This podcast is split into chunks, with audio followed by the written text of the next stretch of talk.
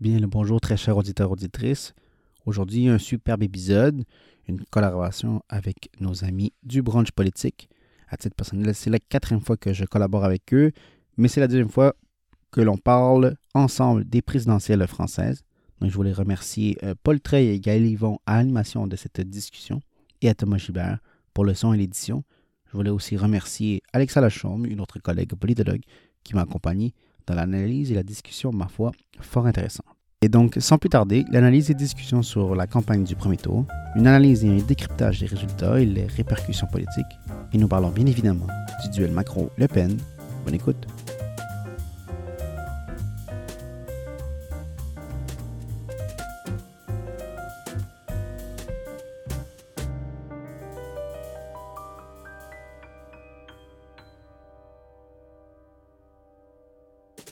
Bonjour et bienvenue au Brunch Politique. C'est Paul Trey au micro, accompagné de Guy Yvon. Bonjour, Paul. Monsieur Yvon, au dernier enregistrement, on a pris position. Ben là, vous avez pris position. Non, mais on a pris position les deux parce que en fait, nous avons dit chocolatine. Oui, effectivement. Durant la question déjeuner. Et ça m'a inspiré la question déjeuner pour l'enregistrement d'aujourd'hui avec nos deux invités. On dit chocolatine ou pain au chocolat? Parce que les gens étaient choqués. On m'a écrit pour dire qu'on disait pain au chocolat et j'étais pas d'accord avec ça. Donc, j'ai décidé de vous poser la question aujourd'hui parce qu'aujourd'hui, nous enregistrons avec Guéroux. Encore une fois. Oui, bonjour, merci pour l'invitation. Je pense que c'est ma 4e fois en plus avec vous. Oui, vraiment, tu viens... On va prendre la carte chouchou de d'Annie puis de Guy. Ah, j'aimerais ça. Ça serait fort apprécié. Collaborateur. Avec Alexa. Oui, bonjour, merci de m'avoir invité. Moi, c'est ma première présence ici. Oui. Et avant de se lancer dans le sujet, parce qu'aujourd'hui, on va parler de la présidentielle française, la question, on dit chocolatine ou pain au chocolat? Monsieur Schneider. Absolument chocolatine. Sans hésitation. Non, mais il y a un pain au chocolat qui existe, mais c'est juste une autre pâtisserie. Donc, c'est la chocolatine au Québec, en Belgique, dans le sud de la France. Puis pour le reste de la France, ça devrait être aussi une chocolatine. Au moins, ça devrait rentrer dans le vocabulaire et devrait être reconnu. Comme à l'Assemblée nationale, il y a eu... en France, il y a eu une motion et finalement, elle a été battue pour reconnaître justement chocolatine dans le patrimoine culinaire de la France et ça a été battu. Donc, chocolatine, complètement. Alexa? Mais moi, je pense qu'il n'y a pas vraiment de débat à avoir. Je pense que c'est pas au chocolat qu'on devrait dire. Et voilà. Je suis d'accord que certaines parties du monde ou de France vont dire chocolatine, mais dans la plus grande majorité, c'est pas au chocolat. Ouais. On a le droit de faire des erreurs de façon volontaire. Mais c'est le terme qu'on devrait utiliser. Après, moi, je dis chocolatine pour essayer de me fondre dans la masse. J'ai pas trop le choix pour pas me faire lancer des tomates, mais c'est pas au chocolat, je pense. Monsieur Yvon? Ouais, les deux, tant que ça rentre dans ma bouche et que c'est bon. Là. mais oui, d'ailleurs, moi, j'ai toujours dit chocolatine. Et d'ailleurs, je me rappelle, à une époque, j'étais tombé sur un groupe Facebook qui s'appelait le Front de défense de la chocolatine. Et je trouvais ça excellent. Et vraiment, mais aujourd'hui, c'est ça. On a deux invités. Nous avons Guéroux Schneider, notre collaborateur avec nous. Guéroux, si les gens n'ont jamais écouté un épisode encore, comment te présenterais-tu? Très bonne question. Bon, déjà, j'ai fait un bac avec vous, en plus, en sciences politiques. Oui. Moi, j'ai fait, par exemple, en analyse politique. Je pourrais dire que je suis militant, donc je milite dans plusieurs causes en même temps, donc entre autres pour la gratuité scolaire depuis très longtemps. Il y a aussi les questions écologiques qui m'intéressent beaucoup. Et dernièrement aussi, j'ai lancé depuis le début du mois de mars 2022, en fait, un podcast, Une certaine idée de la présidence. Justement, moi, je me plonge un peu plus en profondeur sur certains sujets ou thèmes. Je suis déjà à 5 épisodes. J'ai un 6e qui est en préparation sur justement la restructuration en fait, des politiques, des partis de gauche depuis les années 80 jusqu'à maintenant et des partis de droite aussi. Ça sera, et j'ai hâte en fait justement de participer à cet épisode-là justement. Pour d'ailleurs, si vous n'avez pas écouté son podcast, excellent podcast. Ah, merci beaucoup. Oui, une belle analyse de fond. En fait, c'est ça, vraiment, c'est nous, souvent, on va en prendre quand même, on traite du sujet, on prend le temps d'en traiter, mais ça, c'est vraiment une analyse très précise, mais très, très, très intéressante. Et Alexa Lachaume. Oui, bonjour. Bienvenue au Brunch Politique. Première présence. Oui, première présence. Je suis honorée. Merci beaucoup de m'avoir invitée pour parler de la bonne politique française et bien du second tour. Et comment te présenterais-tu les gens qui ne te connaissent pas? Déjà, Ben, je suis française, là, on s'entend, ce qui est, je pense, là, une bonne présentation. Sinon, ben, je suis chargée de projet, je travaille dans le communautaire, donc dans l'arrondissement d'Hochelaga. Merci Hochelaga, plutôt. Merci Hochelaga Maisonneuve. Et donc, je suis chargée de projet en revitalisation urbaine intégrée. Donc, c'est tout ce qui est animation dans les parcs, tout ce qui est mural. Mmh. Donc, c'est ça. Sinon, effectivement, j'ai aussi fait mon bac à l'UQAM en sciences politiques. Je change pas une équipe qui gagne. Donc, j'ai fait l'orientation relations internationales. Puis, donc, après, je suis repartie 1 an en Europe. Je suis revenue pour continuer une maîtrise en sciences politiques, mais à l'université de Sherbrooke, pour faire une spécialité en environnement. Voilà. Oui. Et voilà. Et aujourd'hui, ben, c'est ça, on vous parle du deuxième tour de la présidence, donc de l'affrontement entre les deux gagnants du premier tour, qui sont Emmanuel Macron et Madame Le Pen. Et avant tout, on va commencer par un peu analyser les résultats du premier tour, si vous me permettez. Et pour se lancer un peu dans le sujet, quels ont été vos sentiments, en fait, par rapport aux résultats? Je commencerai peut-être par Guéroux, ensuite Alexa. Sur les résultats ou sur la campagne en tant que telle? On peut commencer par les résultats. Juste, par exemple, quand tu as vu les résultats sortir, comment tu t'es senti? Ben, je pense que... Bon, déjà, je me le cacherai pas trop. Je suis quand même de tendance un peu plus à gauche, quand même. Et je pense que c'était une grande déception. Mais c'est une grande déception qui est là depuis, en fait, de plusieurs années pour la gauche. Mais aussi une grande surprise parce que, bon, je pense qu'on va en parler un peu plus en détail, mais il y a des grands partis, historiquement, de gouvernement qui ont été complètement balayés de la carte. Il y a des enjeux aussi qui n'ont pas été soulevés, comme des partis qui se forment autour justement de l'écologie, comme celle de Yannick Jadot avec le pôle écologique, qui a aussi pas fait non plus un bon score. Mm-hmm. Et finalement, en fait, le truc que je vais retenir le plus, c'est surtout en fait la montée de l'extrême droite en fait dans son ensemble. On n'est plus une anomalie politique. Elle est bien ancrée, bon, depuis quand même un certain temps, mais là, c'est presque de 10 points de plus par rapport à 2007. Mm-hmm. Le bloc, en fait, que j'appelle bloc réactionnaire, bloc d'extrême droite, c'est environ 32,4%. On est presque à un tiers, en fait, des voix, donc des gens qui ont voté. C'est pas le tiers des Français, c'est des gens qui ont le droit de voter. Déjà, ça, il faut mettre en perspective. Et des gens qui ont voté. Donc, c'est aussi il faut mettre ça aussi en contexte. Là. C'est pas toute la France non plus, mais le tiers de ceux qui ont voté pour un parti d'extrême droite. Mm-hmm. Et ça dit beaucoup. C'est quand même 10 points de plus qu'en 2017. Et ça veut juste dire tout simplement en fait qu'il y a vraiment quelque chose en filigrane en France qui se passe et je pense pas que c'est superbe en fait pour le reste pour la politique, surtout en fait de politique de terrain. Pas nécessairement dans les institutions, mais dans la politique de terrain comme que ce soit des associations locales ou sur le terrain ou départementales ou dans les politiques futures justement, ben on verra, ça va teinter probablement beaucoup en fait le discours des gens bien en France. Mm-hmm. Ça va être ce que je retiens le plus, en fait, de ce premier tour. Alexa? Oui, ben, en fait, moi, ce que je retiens aussi de ce premier tour, c'est un peu comme une impression de déjà-vu. Donc, on est un peu dans le déjà-vu de 2017. C'est-à-dire qu'encore un Macron-Le Pen, là, la différence, c'est que Macron, c'est pas le renouveau. On le sait un peu, là, ce qu'il a fait. Il a fait tout son quinquennat. Ce que je remarque aussi également, comme Guéroux, c'est l'augmentation de l'extrême droite. Effectivement, c'est assez inquiétant d'avoir vu, d'observer en fait la présence de Zemmour avec des scores aussi hauts, même si c'est en dessous de la barre des 10%. Mais je trouve on veut je veux dire rapidement les résultats. Zemmour a fini avec 7%. Et si je veux dire, Le Pen, elle a fait 23%. Donc c'est pour ça justement le tiers des votes sont allés à... C'est ça. Ben, en soi, Le Pen, elle a augmenté par rapport à 2017. Mais c'est ça, c'est vraiment le rattrapage avec Zemmour qui fait qu'effectivement, l'extrême droite, avec pratiquement un tiers des votes, c'est énorme en fait. Et moi, surtout, ce que j'ai pu remarquer, donc, c'est aussi la percée de... Ben, la très grande percée de Mélenchon en troisième position. En 2017, c'était Fillon. C'était Fillon en fait qui avait arrivé je crois avec 20% quelque chose. Fait que là on a vraiment une logique de tripartite. Je sais pas si ce terme se dit, mais qu'on a vraiment en fait trois têtes et ça casse vraiment donc cette logique de bipartie qu'on pouvait avoir et que donc dans les élections précédentes que Macron a démoli en 2017, en arrivant, en mettant un gros coup de pied dans la fourmilière. Donc là, on est vraiment sur trois parties. Donc je pense que Ça peut s'analyser par un ras-le-bol de la population, de voir les deux grands partis. Je pense qu'on pourra revenir plus en détail plus tard. Guéroux. C'est ça, ben, en fait, je vais juste mettre peut-être un bémol sur ça. Pas tant qu'il n'y avait pas trois partis. En fait, je pense que ça fait longtemps qu'il y a ces trois partis-là, mais sauf que même s'il y a ces trois blocs-là, maintenant, les trois blocs peuvent prétendre justement être analysés.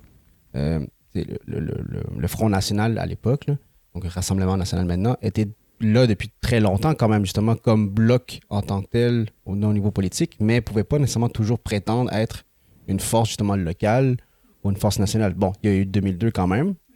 Il y a en 86, ils sont arrivés au Parlement. Donc, c'était quelque chose. Je vous réfère justement à la chanson des Berruriers Noirs Porcherie.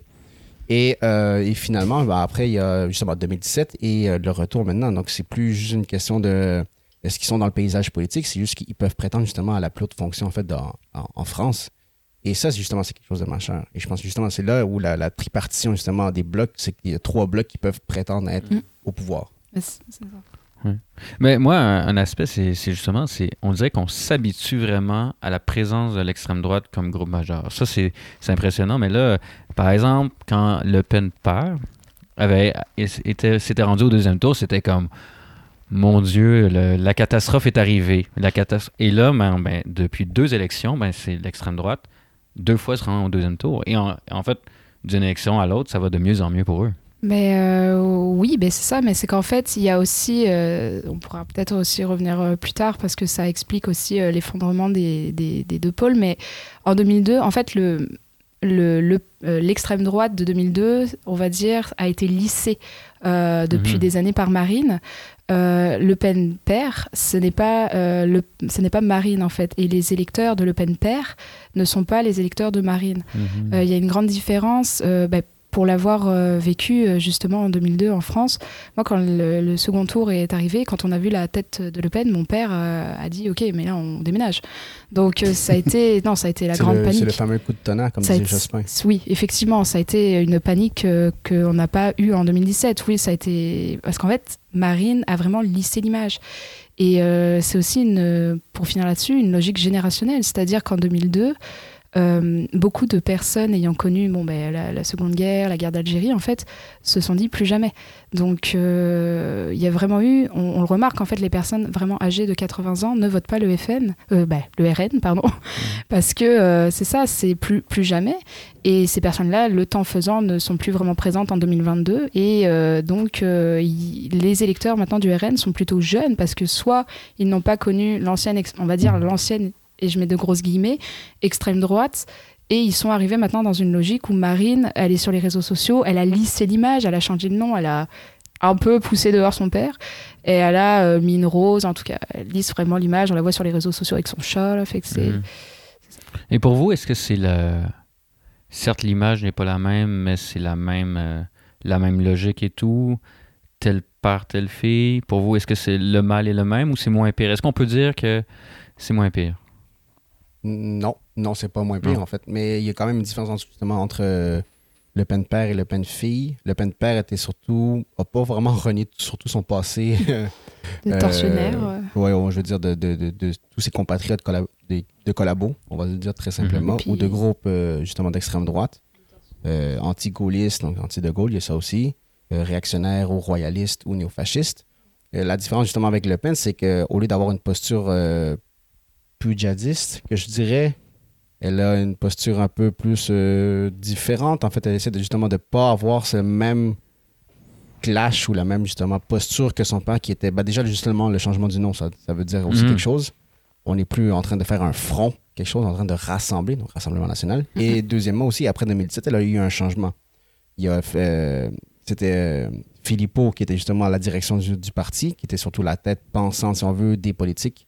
Et après, ils se sont séparés, en fait, parce qu'ils ne se sont pas entendus, entre autres, sur la question de l'Union européenne. Elle a changé, entre autres. Elle ne veut plus sortir de façon directe et aussi frontale. Elle veut quand même en sortir en bout de ligne, là, mais ce n'est pas aussi frontal, justement, comme en 2007. Entre autres, parce que c'était François Philippot. Florian Philippot. Alors, Philippot qui voulait justement en sortir de façon assez directe et violente, sec et net. Oui. Bref, et lui, justement, il a été en fait tassé du parti. Non, ça reste quand même, en fait, les boucs émissaires, ça reste les musulmans, ça reste les immigrés, ça reste... Mais elle a réussi quand même, à travers la campagne, on l'a vu dans le premier tour, de justement, en fait, de pas trop en parler de l'immigration. Mais c'est pas tant parce qu'elle renie justement ces positions-là, c'est juste qu'il y avait déjà le paratonnerre qui s'appelle Zemmour. Oui. Mm-hmm. Donc, en fait, elle fait juste continuer et dit, ben moi, je vais me concentrer sur autre chose parce que la question est déjà acquise. Mm-hmm. Et il y a aussi autre chose aussi qu'il faut remettre, c'est que les partis aussi dites de centre ou même un peu centre-gauche, ben reprennent aussi le même vocabulaire. Tu sais, faire comme, je prends Anne Hidalgo, moi, je vais faire une campagne contre le wokisme. Ben excuse-moi, mais c'est le vocabulaire directement de en fait, la droite réactionnaire. Mm-hmm. Donc, en fait, elle n'a même plus besoin de convaincre juste les gens de droite. Il y a même des gens qui se disent de gauche qui vont utiliser le même vocabulaire sur l'immigration, c'est un problème, il faut la contrôler, le wokisme, genre l'indigénisme. Bon, on va saluer entre autres Mathieu Bocoté qui est à Europe 1, là, qui dit exactement les mêmes choses. Mm-hmm. Elle n'a plus besoin, en fait, puisque la bataille, si on veut des idées, au moins du vocabulaire, est relativement acquise à sa personne. Mm-hmm. Et je pense que c'est ça le plus grand danger, en fait. C'est qu'elle n'a plus besoin de convaincre que ses positions sont légitimes. Il y a déjà des gens qui pose la question.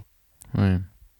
C'est intéressant, ça. Est-ce que vous voulez rajouter quelque chose? Oui, ben, je voulais rajouter, en fait, sur au tout début de la question, est-ce que c'est pareil, Marine Le Pen ou Jean-Marie Le Pen? Je pense que Marine, oui, c'est ça. En fait, c'est oui, en somme, c'est pareil. Elle a juste les réactions réactionnaires de son père ont été mises de côté parce que vraisemblablement, ça ne marchait pas. Mais les ténors sont toujours là. Il y a certains ténors qui sont toujours là, qui passent dans des groupuscules. Les associations extrême droite sont toujours présentes. On le voit dans leur défilé. À la fin, les groupuscules d'extrême droite, en fait, là, si Marine passe, bon, je ne vais pas faire, on va pas repartir sur l'histoire ou autre, mais vont sûrement être à visage découvert. Donc ça va être... Non, mais ils vont s'en permettre. Oui, non, mais c'est ça. Après, je ne veux pas dire ce qui est dans le futur, mais disons qu'ils sont toujours là. Il y a toujours, en fait, des groupuscules d'extrême droite et des personnes extrêmes, qui pourront, justement, là, voir leur mouvement légitimé. Et oui, effectivement, comme tu l'as souligné, Guéroux, elle a changé de position par rapport à 2017. En fait, elle se lisse en fonction de ce qui se passe sur les réseaux sociaux. Elle se lisse en fonction de la population. Et je le redis, elle essaye vraiment... d'attirer un électorat relativement jeune, de se rassembler vis-à-vis de la population en faisant une campagne de terrain, effectivement. Elle n'a pas fait de grands meetings ou autre. C'est vraiment, elle va dans les, entre guillemets, là, elle va dans les villages, puis elle parle du pouvoir d'achat. Effectivement, comme l'immigration a été repris par Zemmour, en fait, c'est tout bénéf, on va dire, pour elle. Zemmour parle de l'immigration d'une manière très franche, qu'elle essaye de ne plus faire, mais qu'en soi, c'est ça. Et donc, les personnes là qui ont été séduites par l'électorat de Zemmour, en fait, va se rabattre sur Marine Le Pen, comme ça semble un peu la même chose. Et en même temps, il y a un autre élément, c'est que justement, le nom Le Pen est tellement associé justement à des politiques anti-immigration qu'elle n'a pas besoin de le défendre. C'est déjà associé à son nom, c'est déjà associé à son parti. C'est quand même un parti qui est autour de cette personne-là. C'est pas un parti en soi... Moi, supposons si Marine Le Pen s'en va le lendemain du Rassemblement National, je ne sais pas ce qui va arriver avec le Rassemblement National. Je ne sais pas s'il sera aussi fort dans d'autres comme parti. Ça ne veut pas dire qu'ils ne vont pas se recomposer ailleurs, soit chez Zemmour, soit chez Dupont-Aignan, soit dans un autre parti avec les mêmes tendances et les mêmes politiques. Mais le Rassemblement National est absolument fondé sur l'héritage Le Pen, sur le nom de Le Pen. La personnification aussi du pouvoir, le fait, ça on pourra peut-être en parler, mais le fait que les partis qui ont fait des primaires se sont ramassés aux dernières élections. Mais justement, ça je voulais en parler parce que là, je pense qu'on aurait pu parler pendant 3 heures de la montée de l'extrême droite en France et je sais que c'est un sujet qui est intéressant, il faut en parler et tout. Mais justement, parlons des partis qui se sont effondrés. Ça, je veux qu'on en parle parce qu'il y a 2 partis, particulièrement un, historique à l'histoire politique française qui se sont carrément effondrés. Je commencerai peut-être à gauche avec le Parti Socialiste, représenté par Anne Hidalgo. En fait, c'est tout simplement ce qui restait. Ouais. Il faut le rappeler, 2017, Benoît Hamon a fait 6%, qui en fait rassemblait un peu, pas juste le Parti Socialiste, il y avait aussi Les Verts, qui étaient derrière en fait Benoît Hamon. Et 2017, en fait, avec l'arrivée d'Emmanuel Macron, aspirer tout simplement ceux qui étaient l'aile droite qu'on disait justement dans le Parti Socialiste. Il y a d'autres qui se sont dit, un peu désabusés, je vais me partir justement vers les Verts ou après 2017, entre autres. Là. Mais non, Macron a juste fini d'aspirer ce qui restait en fait des mythes du Parti Socialiste. Mm. Donc, il y a une partie qui est partie vers Macron, ou je pense que c'est Ensemble les citoyens pour cette année. D'autres qui sont partis probablement chez les Verts, puis d'autres qui se sont soit abstenus ou sont partis justement vers d'autres partis, tout simplement. Mm-hmm. Non, mais avec un score aussi misérable que ça, c'est fini. Je pense que c'est... Oui, tout en bas de la liste, parce qu'on a fait une liste, elle est à 1,75. Wow. Oui, c'est ça. Mais c'était un peu annoncé comme résultat, un peu. Alexa? Oui, et c'est vrai que Hidalgo, le PS du moins, là, ça n'a pas vraiment séduit là, durant la campagne. Puis potentiellement, peut-être qu'Hidalgo aussi a payé toute la mairie de Paris, tout ce qui se passe à Paris, effectivement. Donc je pense que là, il y a eu... en fait, en règle générale, comme on l'a dit depuis 2017, les deux partis, surtout le PS, là, il y a eu un effondrement assez incroyable. Le fait que ce soit effondré, c'est que la population en fait ne croit plus en eux, en ces deux gros partis-là. Et en 2017, on a sûrement voulu du renouveau. En plus, on peut le voir, Macron, rien que dans son gouvernement, il y a deux sarkozystes, donc Darmanin et Le Maire, sans les citer. Mais les fionnistes et les sarkozystes sont partis chez Macron. Un certain électorat, l'aile droite de la gauche aussi, effectivement. C'est sûr que maintenant, on ne peut plus dire qu'il y a deux blocs. Le PS et les LR, anciennement UMP, se sont éclatés en fait à cause de ça. Je pense que c'est la population qu'on a juste eu là. Oui. Guéroux? Non, mais c'est ça. C'est juste que déjà, le Parti Socialiste, après 2017, surtout après le mandat de François Hollande, ils n'ont jamais dit mea culpa. Ils n'ont jamais reconnu les défauts justement en soi. Anne Hidalgo, qui était une de ses plus grandes critiques, on était séparée, si on veut, de la scène nationale parce qu'elle était sur la question de la mairie de Paris, était assez critique de Hollande. Mais là, dès qu'elle est arrivée, dès qu'elle s'est présentée, c'est bien correct. On va accepter le passé, l'historique, le mandat de Hollande. Valls aussi, c'est bien correct. Et on va même inviter Hollande à un de nos partis à la réunion, un des meetings, justement pour essayer de faire de quoi. Et... non, mais c'est impossible. Genre, en fait, une campagne aussi misérable, c'est absolument nul. Pas de projet, pas de perspective d'avenir. Genre, qu'est-ce que propose le Parti Socialiste depuis 2017? Rien, c'est juste de faire, on va bonifier quelques programmes sociaux qui existent déjà. Mais face au changement climatique, face à la précarité, face aussi, à l'insécurité, qu'est-ce qu'on fait? Il n'y a pas de réponse du Parti Socialiste et c'est pas pour rien qu'ils se sont effondrés. Puis c'est la même chose en fait pour le parti Les Républicains après, mais d'une autre perspective, mais se sont aussi effondrés. Et si on parle des Républicains, justement, cette défaite-là, comment vous l'expliquez ou juste qu'est-ce que vous en pensez de... Moi, les Républicains, Pécresse, j'ai jamais vraiment eu en fait d'avis pareil. Présidente de la région Île-de-France, donc c'est pas mal... centré en fait, c'est triste à dire. Moi, je viens pas de Paris, là, mais on va dire c'est toujours le même pôle en fait qui essaye de faire quelque chose là, fait que je pense qu'il fallait s'ouvrir sur d'autres perspectives, mais Pécresse, sa campagne a été peut-être lunaire, fait que c'est l'effondrement en fait est expliqué. Et puis je pense que les Républicains, ça se casse la tête depuis un petit moment. L'époque Fillon, les scandales de Fillon, ça a aussi bien essoufflé tout ça, donc je pense qu'il fallait à un moment donné, oui, que ça arrive, quoi. Donc, non, puis Pécresse, pour moi, je pense qu'elle n'avait pas la stature, en fait, de porter les Républicains. Il ne faut pas oublier que c'est quand même le parti qui a été porté par Sarkozy, qui a été porté, à une moindre époque, Chirac, rechangé depuis, mais c'est ça, fait que Pécresse, non. D'ailleurs, elle n'a pas lancé un GoFundMe Oui, c'est ça. Elle a atteint en bas des 5%. Oui, elle a fait 4,78%. Donc, en étant justement en bas du fameux 5%, elle n'a pas le droit à un remboursement justement par l'État de la moitié à peu près de ses dépenses électorales. Oui. Et elle s'est endettée, salaire à titre personnel, plus de 5 millions, si je ne m'abuse. Oui, on est sur environ 7 millions quelque chose. Ouf. Donc, non, c'est ça, mais... C'est une pas pire dette. Si on veut, sur le Parti des Républicains, aussi, c'est effondré parce que Macron a fini justement d'aspirer depuis 2017. Déjà, on voyait dans la composition dans son gouvernement, surtout dans le deuxième gouvernement avec Jean Castex, qui est lui-même... Oui, j'avais oublié Castex. ...des Républicains, mais aussi plusieurs ministres qui sont justement directement du Parti Les Républicains. Donc, tu as une tripartition, si on veut, à l'interne. Tu as ceux qui sont très proches, en fait, où le cordon sanitaire n'existe presque plus, donc cette séparation entre l'extrême droite et la droite, on s'entend, il y a eu une primaire justement chez les Républicains, et les deux plus grands, si on va en termes de pourcentage, ben, c'est Ciotti et Xavier Bertrand. Donc, à deux seuls, ils font plus de 50% des gens, et c'est des gens qui avaient des propos, ben, on va se le dire, xénophobes et anti-immigration. Ils se sont dit, moi je suis prêt à voter pour Zemmour. Donc, dans le parti même des Républicains, c'était divisé en deux. Ceux qui sont plus, on n'aime pas les pauvres, mais on ne veut pas non plus détruire la République en tant que telle et les institutions. Puis d'autres, on n'aime ni les pauvres ni les immigrants. Donc, c'est pas pour rien en plus que son parti s'est divisé, s'est réparti soit chez Le Pen, soit un peu chez Zemmour. Et une partie, en fait, est restée partie chez Macron. Il y a vraiment juste ceux qui sont affiliés historiquement ou que ça fait très longtemps qu'ils sont chez les Républicains, qui ont voté Républicains. Mais en même temps, c'est ses campagnes. Ça, sa campagne, mais c'était horrible.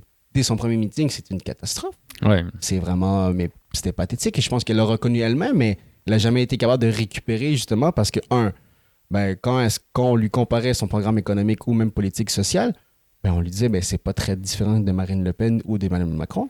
Donc, comment tu fais en même temps pour te séparer et te dire c'est quoi ton projet d'avenir quand t'es pas capable de te différencier entre les deux grands partis qui sont autour de toi? Bonne chance. Mais c'est pas pour rien.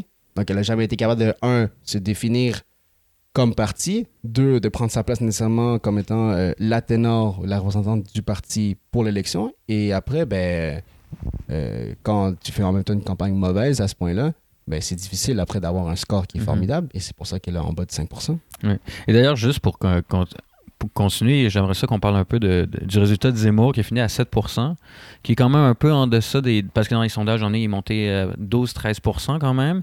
Finalement, en 7, on a vu quand même, il y a eu un transfert vers, si mon analyse est bonne, vers Le Pen. Vous pensez quoi de ce résultat-là, Alexa? De sa baisse du résultat qu'il a fait. De Zemmour, oui.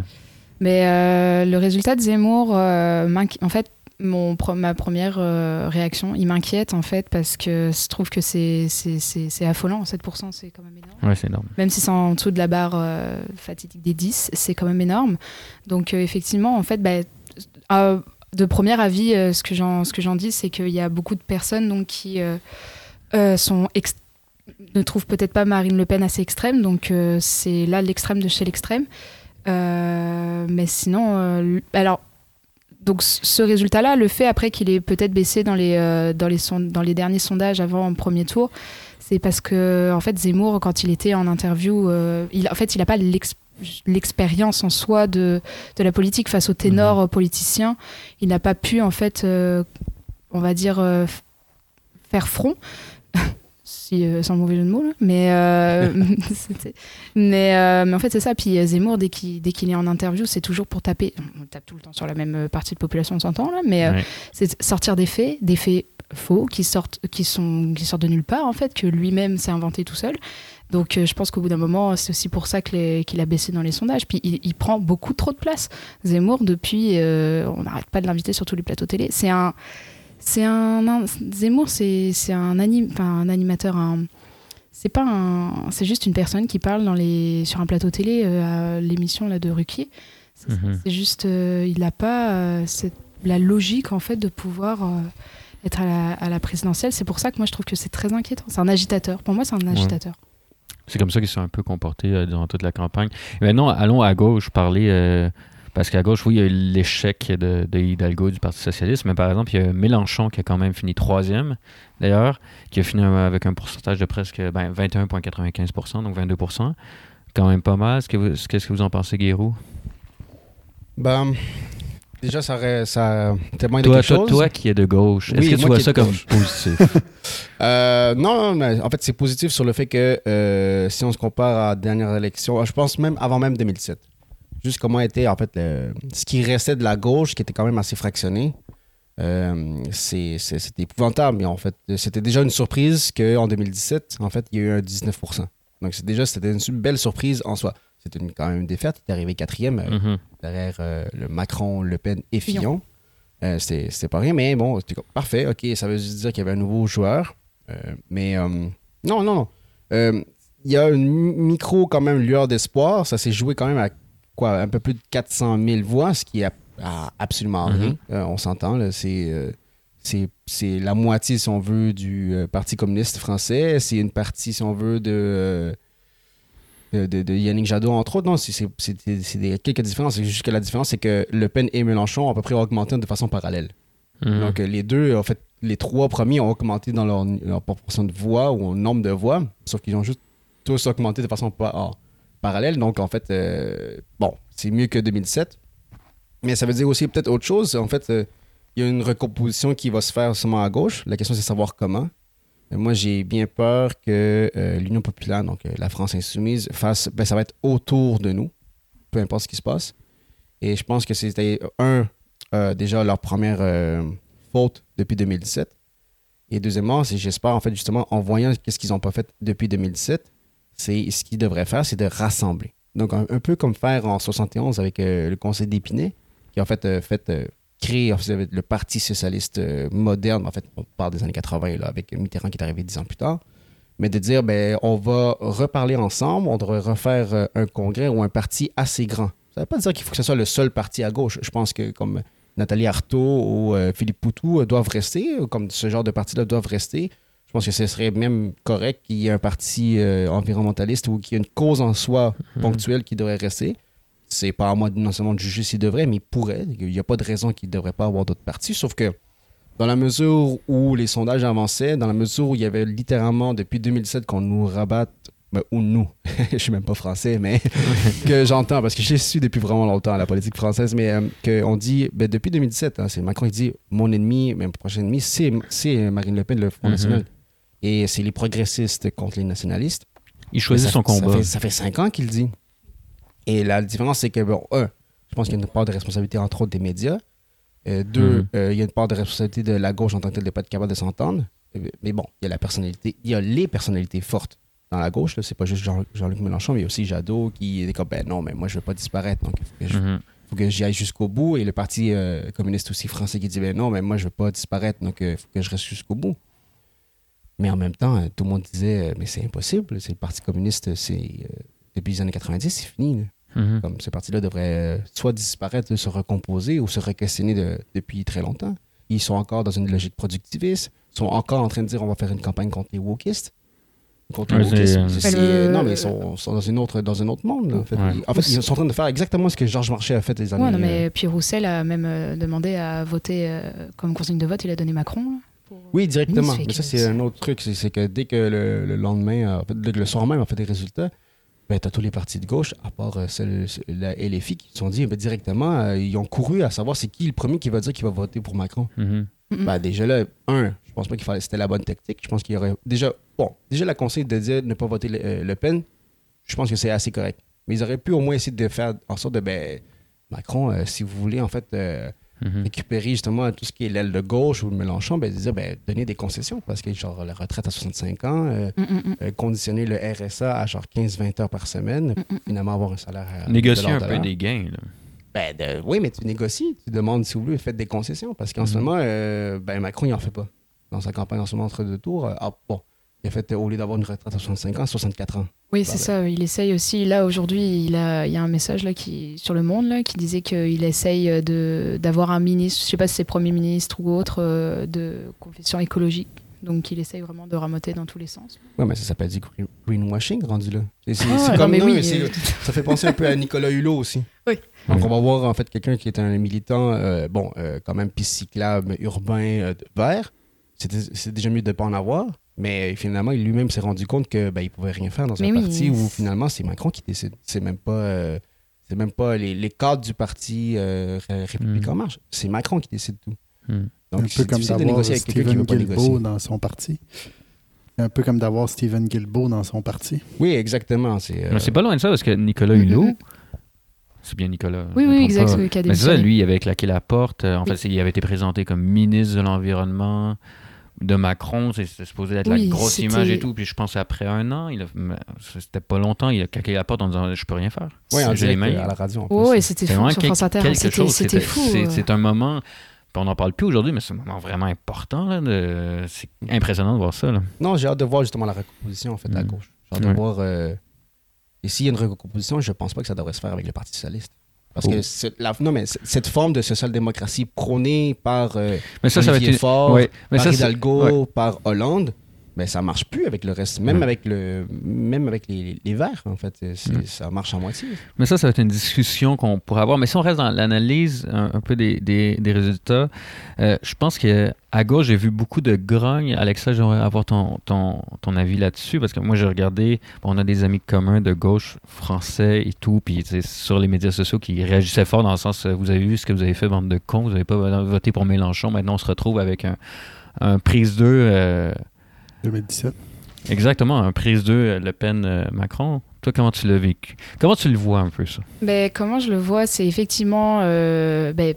Dans mon entourage, j'ai effectivement eu j'ai des amis qui, c'est comme ça, oui, je comprends pas les personnes qui ont voté écolo, je comprends pas les personnes qui ont voté communiste, il fallait voter Mélenchon pour faire un front commun. Mm-hmm. Donc je pense que dans cette logique-là, en fait, comme le disait Guéroux, il n'y a pas eu en fait de regroupement autour, c'est ça, vraiment à gauche pour avoir une seule même groupe, on va dire. Ils n'ont pas réussi à s'entendre comme ça, et comment je l'ai vécu, c'est... une logique en fait du vote stratégique et du vote de conviction. En fait, c'est-à-dire que ça a été très compliqué pour certaines personnes, dont moi, je l'avoue. J'ai hésité jusqu'à poser l'enveloppe dans l'urne. Qui sait que j'allais voter? Est-ce que je fais un vote stratégique? Est-ce que je fais un vote de conviction? Comment je le fais? Donc, je pense jusqu'au dernier moment, certaines personnes ont pu débattre intérieurement en fait sur comment voter, et Mélenchon a, je pense, sa montée dans les sondages est due aussi à la logique d'un vote utile, mais les écologistes, vu leur nombre, se sont donc pas retrouvés dans le parti de Mélenchon, et donc ont voté écologique. C'est sûrement des votes de conviction, et beaucoup de personnes ont dû voter de votes de stratégie pour Mélenchon. Donc je pense que ça s'explique aussi comme ça. C'est quand même impressionnant que maintenant, le vote stratégique, c'est Mélenchon, c'est quand même tout un retournement de situation. Non, c'est sûr. Oui, mais c'est stratégique face justement à la perspective qu'il va probablement avoir encore justement Marine Le Pen au second tour. Mais c'est donc ça, en fait, c'est pas tant de dire est-ce que c'est Mélenchon le meilleur candidat, c'est juste dire en fait non, il faut au moins avoir une candidature de gauche au second tour. Exactement. Et après, bon, ça on va se battre, on va se chicaner justement sur est-ce qu'on vote Macron ou Mélenchon, mais c'était pas ça l'objectif. C'était pas nécessairement de dire... est-ce que Mélenchon, c'est le meilleur? Ben non, en fait, pas pour tout le monde, et je comprends bien. Et moi aussi, j'ai beaucoup de réticences ou de problèmes avec Mélenchon, pas nécessairement avec le programme L'Avenir en commun, mais Mélenchon en soi est son meilleur défendant de son parti et en même temps son plus gros défaut. Mais oui, dans le système depuis tellement longtemps, Mélenchon. Puis il a... après, soit une critique ou non, il est là depuis très longtemps, député européen. À un moment donné, il dénonce quelque chose dans lequel il fait même lui-même partie, le fameux système. Fait que je pense que ça a plu, déplu, mais c'est ça, il a essayé. Alors c'est vrai qu'avec son programme qui a été fait en partie avec la population, sans expliquer comment ça s'est fait, mais c'est ça, une proposition d'idée qui a été redébattue, mais proposée par la population. Je pense que là-dessus, on part sur une bonne logique. Sa logique aussi d'une 6e République, ça séduit énormément. Comme il l'explique. C'est ça, c'est comme il l'expliquait, il faut qu'on vienne là-dessus. Fait que je pense qu'il y a une grogne nécessairement aussi chez les jeunes qui sont « Mais pourquoi vous avez voté écologie ?» par exemple, chez les écologistes, alors que Mélenchon en parle. Mais oui, mais c'est qu'en fait, Mélenchon, il a essayé, ça a fait que, je pense qu'il a essayé d'aller sur tous les sujets en même temps, et ça a sûrement déplu à certaines personnes. Et comme je le disais tout à l'heure, ça revient sur une logique de vote stratégique, vote de conviction. Il y a un autre truc, par exemple, c'est que même les écologistes sont divisés. Ah oui, non, mais oui. On l'a vu justement par la primaire, en fait. Oui, non, mais on l'a vu, ils n'ont pas accepté les résultats. Sandrine Rousseau. T'as le bloc Sandrine Rousseau, t'as le bloc Jadot. Donc, dans le bloc, si on veut, qui écoféministe, écosocialisme, Sandrine Rousseau, puis ça n'a pas aidé non plus Yannick Jadot quand ils l'ont expulsé, en fait, du comité de campagne, en fait. Et il y en a plein, justement, des cadres, ceux qui avaient soutenu, justement, Sandrine Rousseau, qui sont partis, en fait, à la France insoumise, entre autres. Donc, une partie, probablement, à la suite, en voyant les sondages, ils se sont dit, Jadot, ça ne marchera pas, je m'en vais chez Macron.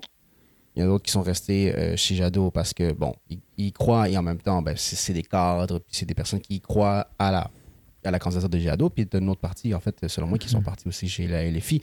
Pas nécessairement parce qu'ils supportent à 100% la LFI, mais il y a au moins une offre politique qui est au moins des mesures écologiques, pas comme les autres partis, Macron ou Le Pen, c'est voire inexistant, voire contre-productif. Et effectivement, il y a la dynamique après des sondages. Mais les sondages, ça, c'est aussi une autre chose. Mmh. C'est un autre dossier, ça. Non, puis pour juste terminer, je pense aussi, pour expliquer peut-être la logique autour de Mélenchon, la problématique, c'est peut-être aussi une question de personnalité. Mélenchon, si on le remarque bien, il est énervé tout le temps, sauf en campagne, où c'est juste le moment là où il est doux, en fait. Oui, c'est ça. Inversement, en campagne, il est très gentil, mais sur les plateaux, il s'énerve sur tout le monde. C'est la personnalité de Mélenchon. Donc après, peut-être, ça peut... Quelques électeurs peuvent être un petit peu réticents à voter pour quelqu'un qui... Enfin, je veux dire, quand il a fait son petit dérapage, La République, c'est moi, ça, je pense que ça a calmé 2-3 personnes aussi, parce qu'on est comme, ok, mais Mélenchon, c'est un égo qui pète des plafonds, fait que c'est... Disons que ça peut être un petit peu aussi réticent là-dessus. Pour pas le dédouaner, mais il y a aussi un autre aspect, c'est que la 5e République impose aussi, en fait, d'avoir des personnalités fortes. Et on le voit, c'est les 3 premiers qui n'ont pas de primaire, justement, comme tu disais, Paul. Les 3 partis qui sont en avant, c'est 3 primaires. C'est 3 partis qui n'ont pas fait de primaires. Bon, parce que soit ils n'ont pas de structure interne démocratique, et on parle les 3 partis. Les 3 partis n'ont pas de structure démocratique surtout. J'ai hâte de voir justement qu'est-ce que la gauche va faire à partir de là. J'espère qu'ils vont s'ouvrir justement à des structures plus militantes et ouvertes. Mais non, en fait, il y a la personnalisation en fait, du débat, il y a la personnalisation en fait, de la politique. Il y a la structure même de la 5e République qui demande justement d'avoir une espèce de tribun, un César qui justement... passe indirectement au-dessus des corps intermédiaires ou des contre-pouvoirs, donc le Parlement, le Sénat et autre chose. Et bon, je comprends la technique en même temps de l'Union populaire de dire ben tout se passe à l'élection présidentielle parce que c'est quand même un grand morceau symbolique et de pouvoir quand même qui se retrouve dans les mains de la présidence. Mm-hmm. C'est cette personne-là qui va choisir justement le gouvernement, c'est pas le Parlement. Ben oui, tout à fait. Soit on a le choix d'un président fort, en fait, comme on l'a eu avec... Ben moi, l'image que j'ai vraiment, c'est sous Sarkozy, en fait. On se souvient du président, le premier ministre, comme... Ben oui, c'était Fillon. Oui, Fillon. Oui. Mais c'est ça, Fillon, il, dans les médias, je me souviens, on le voyait mais c'était derrière, quoi. Donc c'est vraiment une hyper-présidentialisation du pouvoir, en fait. Donc Macron, c'est ce qu'il a fait complètement avec ses ministres. Et à l'inverse... où le Premier ministre a été fort, c'était sous Hollande, où Manuel Valls a essayé de prendre un peu plus de place. On a vu que ça a fait énormément de tensions. Enfin, ça a été un quinquennat. Je ne vais même pas revenir sur ce quinquennat. Mais, mais c'est ça. Enfin, la logique, en fait, comme on le disait, là, des partis en fait, qui n'ont pas fait de primaire. Donc, si je prends le parti de Macron, en fait, Macron, c'est lui le parti, c'est sa tête, c'est lui en fait. Donc il y a vraiment une personnification du pouvoir et comme tu le disais, la 5e République obligea, le premier de Gaulle en fait, c'était... Et donc sa personnalité à lui, c'est des jeux d'égo en fait tout simplement. Oui. À travers son fameux coup d'État permanent. Et d'ailleurs, j'adore cette discussion-là. Puis on pourrait parler des résultats pendant longtemps, mais j'aimerais qu'on parle du deuxième tour maintenant. Et... ce deuxième tour entre maintenant Mme Le Pen et M. Macron. Et je commencerai par revenir sur un peu le premier affrontement, parce que c'est une prise 2, en fait. C'est un affrontement qui a déjà eu lieu en 2017. Donc, quels sont vos souvenirs de ce premier affrontement entre les deux? On commence avec Alexa. Alors, mes souvenirs du premier affrontement, donc moi, je l'ai vécu donc en live à la télé chez moi en France. J'ai eu beaucoup de points d'interrogation autour de ma tête. En fait, en soi, c'est un débat de ce qui est plus classique, les deux candidats l'un face à l'autre, sauf que ça a été une perpétuelle relancement de balles et on aurait dit une chamaillerie d'enfants. Là, c'était... Quand il y avait eu le débat télévisé. Oui, pardon, ouais. Oui, le débat télévisé, là, je parle de ça. Sinon, c'était juste... dans ce débat-là, en fait, c'était vraiment comme... Macron qui donc représentait le renouveau. Je tiens à le préciser, en 2017, Macron il est arrivé, on n'a pas eu de 5 ans de Macron avant, on l'avait juste eu ministre, mais en tant que candidat à l'élection présidentielle, c'était le renouveau. Donc ça peut expliquer aussi son score en 2017.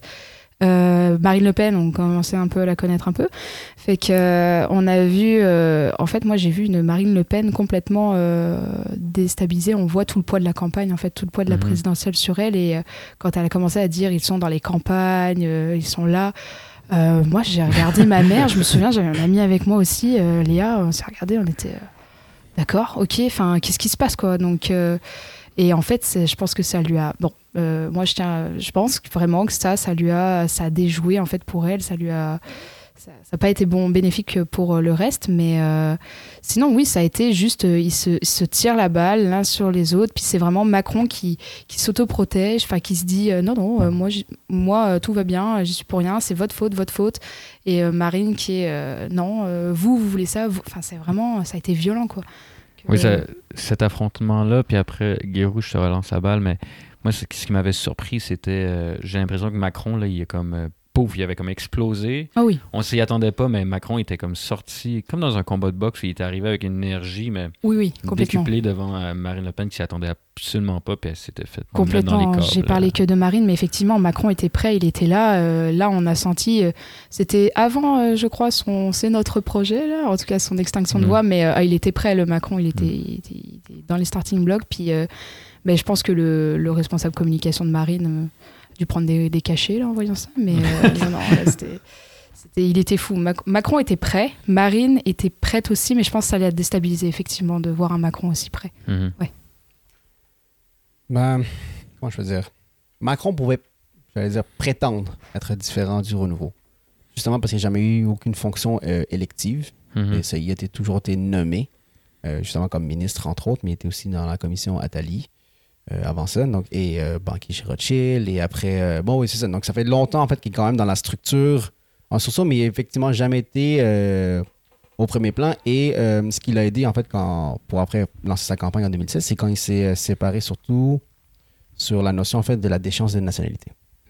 Et ça l'a quand même aidé parce que ça l'a plombé beaucoup, en fait, le Parti Socialiste et la gauche en tant que telle qui s'est divisée sur ce point-là, entre autres.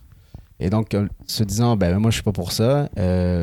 Et je quitte le gouvernement après ça, donc pas trop longtemps après, ça lui a quand même donné une espèce de aura de, finalement, même s'il est un peu de l'aile droite, si on veut, du Parti Socialiste, il n'est pas non plus 100% inhumain.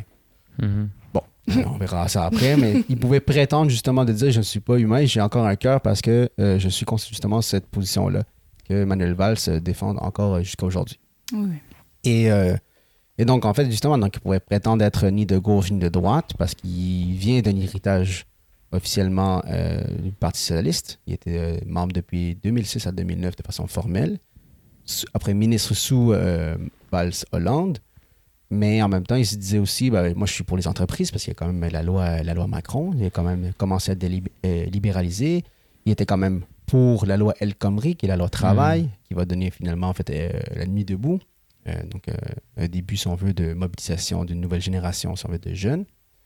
Mais non, c'est ça. Il était préparé et il savait, ou tout le monde savait, en fait, un peu que Marine Le Pen allait être sur l'attaque en 2017. Mm-hmm. Et ça n'a pas marché. Trop, en fait. Et finalement, c'est elle qui s'est énervée. C'est pas trop Emmanuel Macron. Bon, il a quand même réussi à donner 2-3 coups de poing. Mais si je reviens pour cette campagne de 2022, en fait, il était inexistant. Mais ça l'a servi, en fait. Ça l'a servi parfaitement, en fait. Il y a juste deux moments où il est vraiment sorti. C'est un, son meeting, qui est à l'américaine. C'est vraiment comme dans un stade, dans un aréna. Quoi. Rien de spécial, rien de nouveau. Et son fameux 65 ans, la retraite à 65 ans.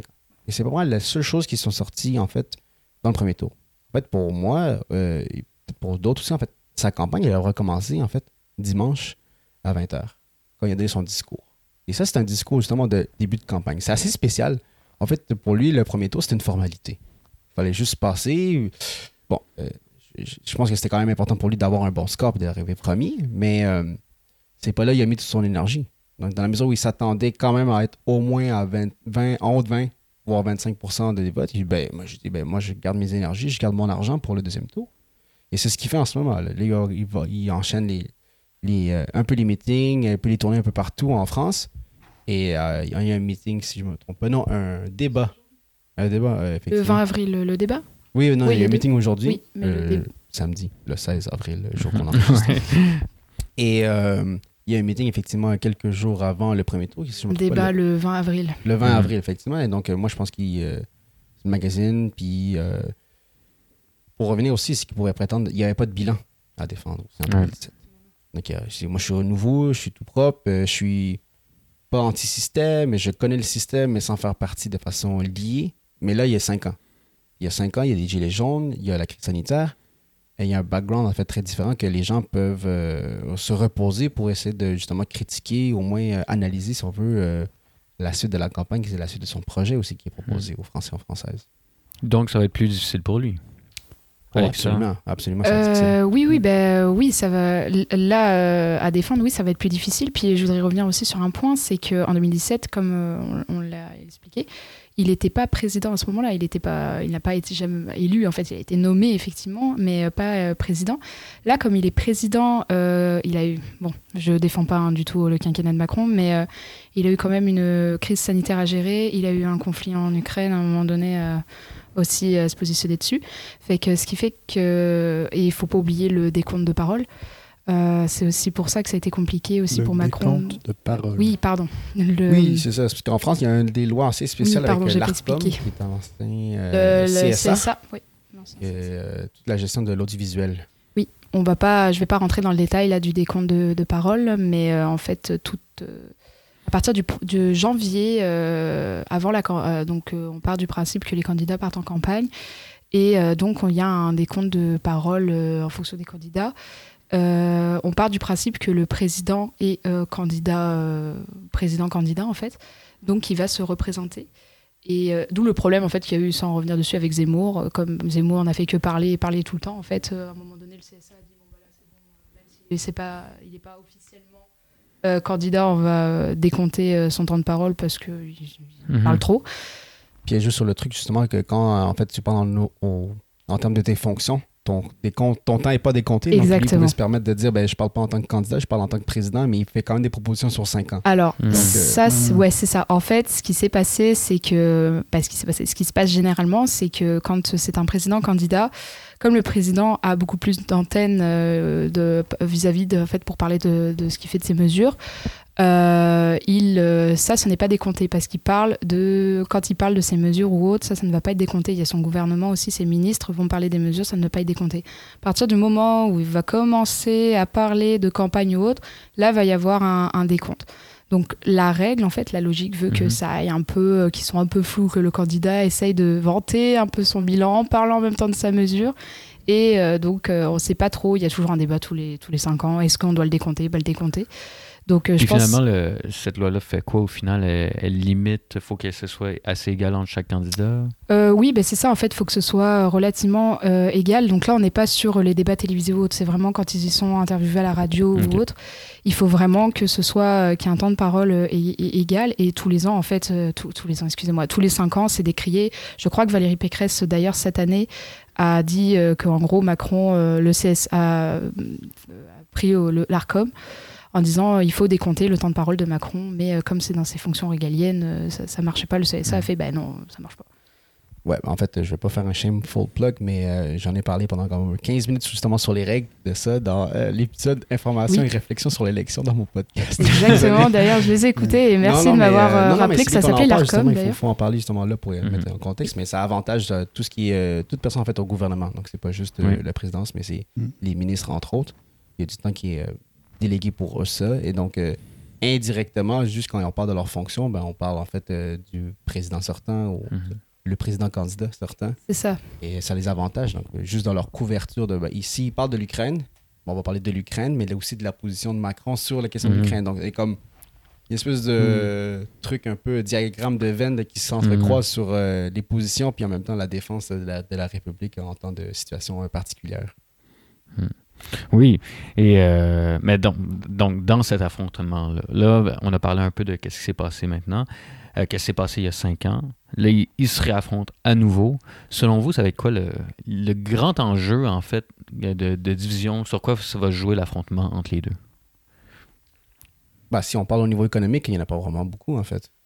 Il n'y a pas beaucoup de différence. C'est pas moi qui le dis, c'est des économistes, c'est des informations. Si on le regarde, c'est le même projet néolibéral. La seule grande différence, si on veut, sur le niveau économique, je ne parle pas nécessairement des niveaux sociaux, c'est leur rapport en fait, à l'Union européenne. Macron est un europhile convaincu, fédéraliste.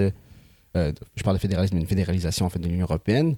Donc, en fait, c'est un transfert des pouvoirs plus tranquillement, pas vite, la fameuse tâche d'huile, vers l'Union européenne, vers le Parlement, vers les conseils, tout ça.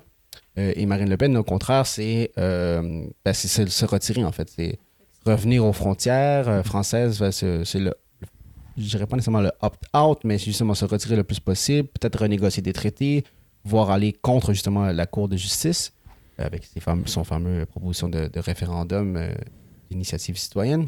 Mm-hmm. Mais non, c'est à peu près la même chose au niveau économique. La vraie grande différence entre la droite extrême et l'extrême droite, ben, c'est à quel niveau ils vont frapper sur les immigrants. Mm. Non, mais il faut le dire. Il faut le dire. Oui, non. C'est pas juste... En fait, c'est ça.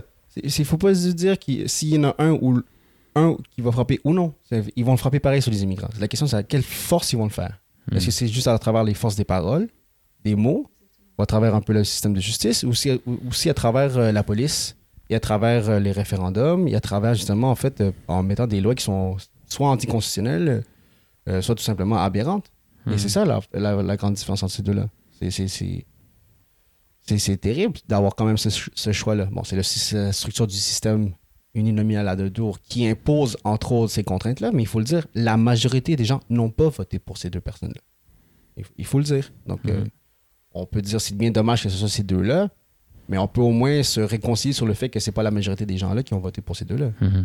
C'est déjà ça. Oui, donc en fait, ce sera un président ou une présidente élue sur non-majorité, en fait. C'est un peu comme le nini, et puis c'est la peste ou le choléra, la logique, là. Mais d'ailleurs, parenthèse, mais Nathalie Arthaud, donc la Force ouvrière, dans ses consignes de vote, a été la peste ou le choléra, je choisis aucun des deux. Donc, ça me rappelle un peu ça. Mais non, en fait, moi, l'enjeu du deuxième tour, au-delà des programmes que Guéroux a parfaitement bien expliqué, c'est que moi, c'est plutôt l'enjeu principal, c'est le taux d'abstention, en fait. L'abstention, je ne sais pas à quel degré il va être, mais j'en ai peur, et j'ai peur, en fait, que ce taux d'abstention soit favorable donc à l'extrême droite, mais parce que là on se retrouve vraiment dans une logique de, je pense que les gens sont fatigués, désabusés, ils se sentent désabusés complètement, et là ils sont comme encore, fait que vraiment un taux d'abstention de là ça sert plus à rien qu'on y aille, parce que de toute façon ça va être le même match, on repart pour 5 ans de Macron, on sait déjà ce que c'est, ou 5 ans d'extrême droite, donc ça va être pire, donc on sait pas vraiment. Non, c'est ça, Marine Le Pen, si je ne sais pas de la défendre, mais je vais prendre cette technique où est-ce qu'elle peut... Les deux avenues, si on veut. C'est soit faire augmenter l'abstention à un niveau assez record, justement, parce que les gens qui s'abstiennent... Parce que l'abstention profite à l'extrême droite. Exact. Mais en même temps, si le niveau d'abstention est beaucoup trop... On parle très théoriquement là, en haut de 50%. Là, ça serait... Bon, je ne pense pas que ça va arriver. Ça va être compliqué, mais je parle très théoriquement. Et en même temps, ça pose une question de problème de légitimité politique sur... si je n'ai même pas la moitié des gens qui votent pour moi, c'est difficile. L'autre option, c'est essayer de courtiser en fait l'autre bloc qui reste, c'est le bloc en fait de l'Union populaire, de la LFI, la France insoumise. Oui. Et dès le premier soir, les deux, dans leur discours, ont essayé justement de rallier ou de faire des petits clins d'œil ou ceux qui ont voté pour le bloc de gauche. Mm-hmm. Et mais en même temps, il n'y a aucune mesure dans les deux parts. Il n'y a pas de concession. Marine Le Pen, elle le fait bien dans la mesure où ses paroles ont l'air plus sociales, ses paroles ont l'air de répondre à des questions de pouvoir d'achat. Mais factuellement, aucun des deux, dans leur plan économique, dans leur plan social, dans leur projet de loi, dans leurs mesures, dans leur programme, il n'y a rien de concret. C'est des paroles, c'est des mots valises. Et en fait, le danger, c'est effectivement, c'est l'extrême droite, y avoir une fascisation du discours, et je pèse mes mots quand j'utilise le terme néofasciste ou fascisation. Je ne veux pas non plus l'utiliser et galvauder. Je pense qu'on l'utilise un peu trop facilement, mais là, il y a vraiment ce danger-là. Et après, de l'autre côté, en fait, oui, sans dire le mot immigration, mais on va dire on va améliorer le contrôle des frontières de l'Europe. C'est à peu près finalement la même objectif avec Macron. Puis il faut le dire aussi, il y a des gens aussi dans son gouvernement, en fait, dans les anciens gouvernements, mais ils sont... soit d'héritage d'extrême droite ou pas trop loin. Darmanin, l'action française, il faut le dire. C'est quelqu'un qui a, pendant son jeune temps, milité avec ces gens-là, réactionnaires, anti-républicains, anti-institutions, et il se retrouve dans les plus hautes fonctions, comme ministère de l'Intérieur. De l'Intérieur, en fait, ce même ministre, en plus, la police des polices. D'agression sexuelle, donc c'est merveilleux. Oui, non, mais il faut le mentionner. Donc, on a quelqu'un qui... ne reconnaît pas nécessairement qu'il y a des problèmes dans son propre gouvernement, qui regrette rien sur le fait qu'il a peut-être fait crever des yeux, fait exposer des mains à des gens durant les Gilets jaunes, qui, ça lui dérange pas de faire des cadeaux fiscaux aux riches et d'enlever 5$ d'appel aux gens qui ont des étudiants, les gens qui ont pas peu de moyens. Et t'as de l'autre côté qui veut faire exactement la même chose, mais en même temps taper sur les immigrants. de façon formelle. C'est ça la différence. Gros. Là. Donc, on a l'extrême droite et la droite extrême. Je suis désolé de le dire aussi franchement comme ça. C'est simplifié, bien entendu. Ça va plus loin que ça. Mais non, c'est pas super comme duel là, de deuxième tour. Oui.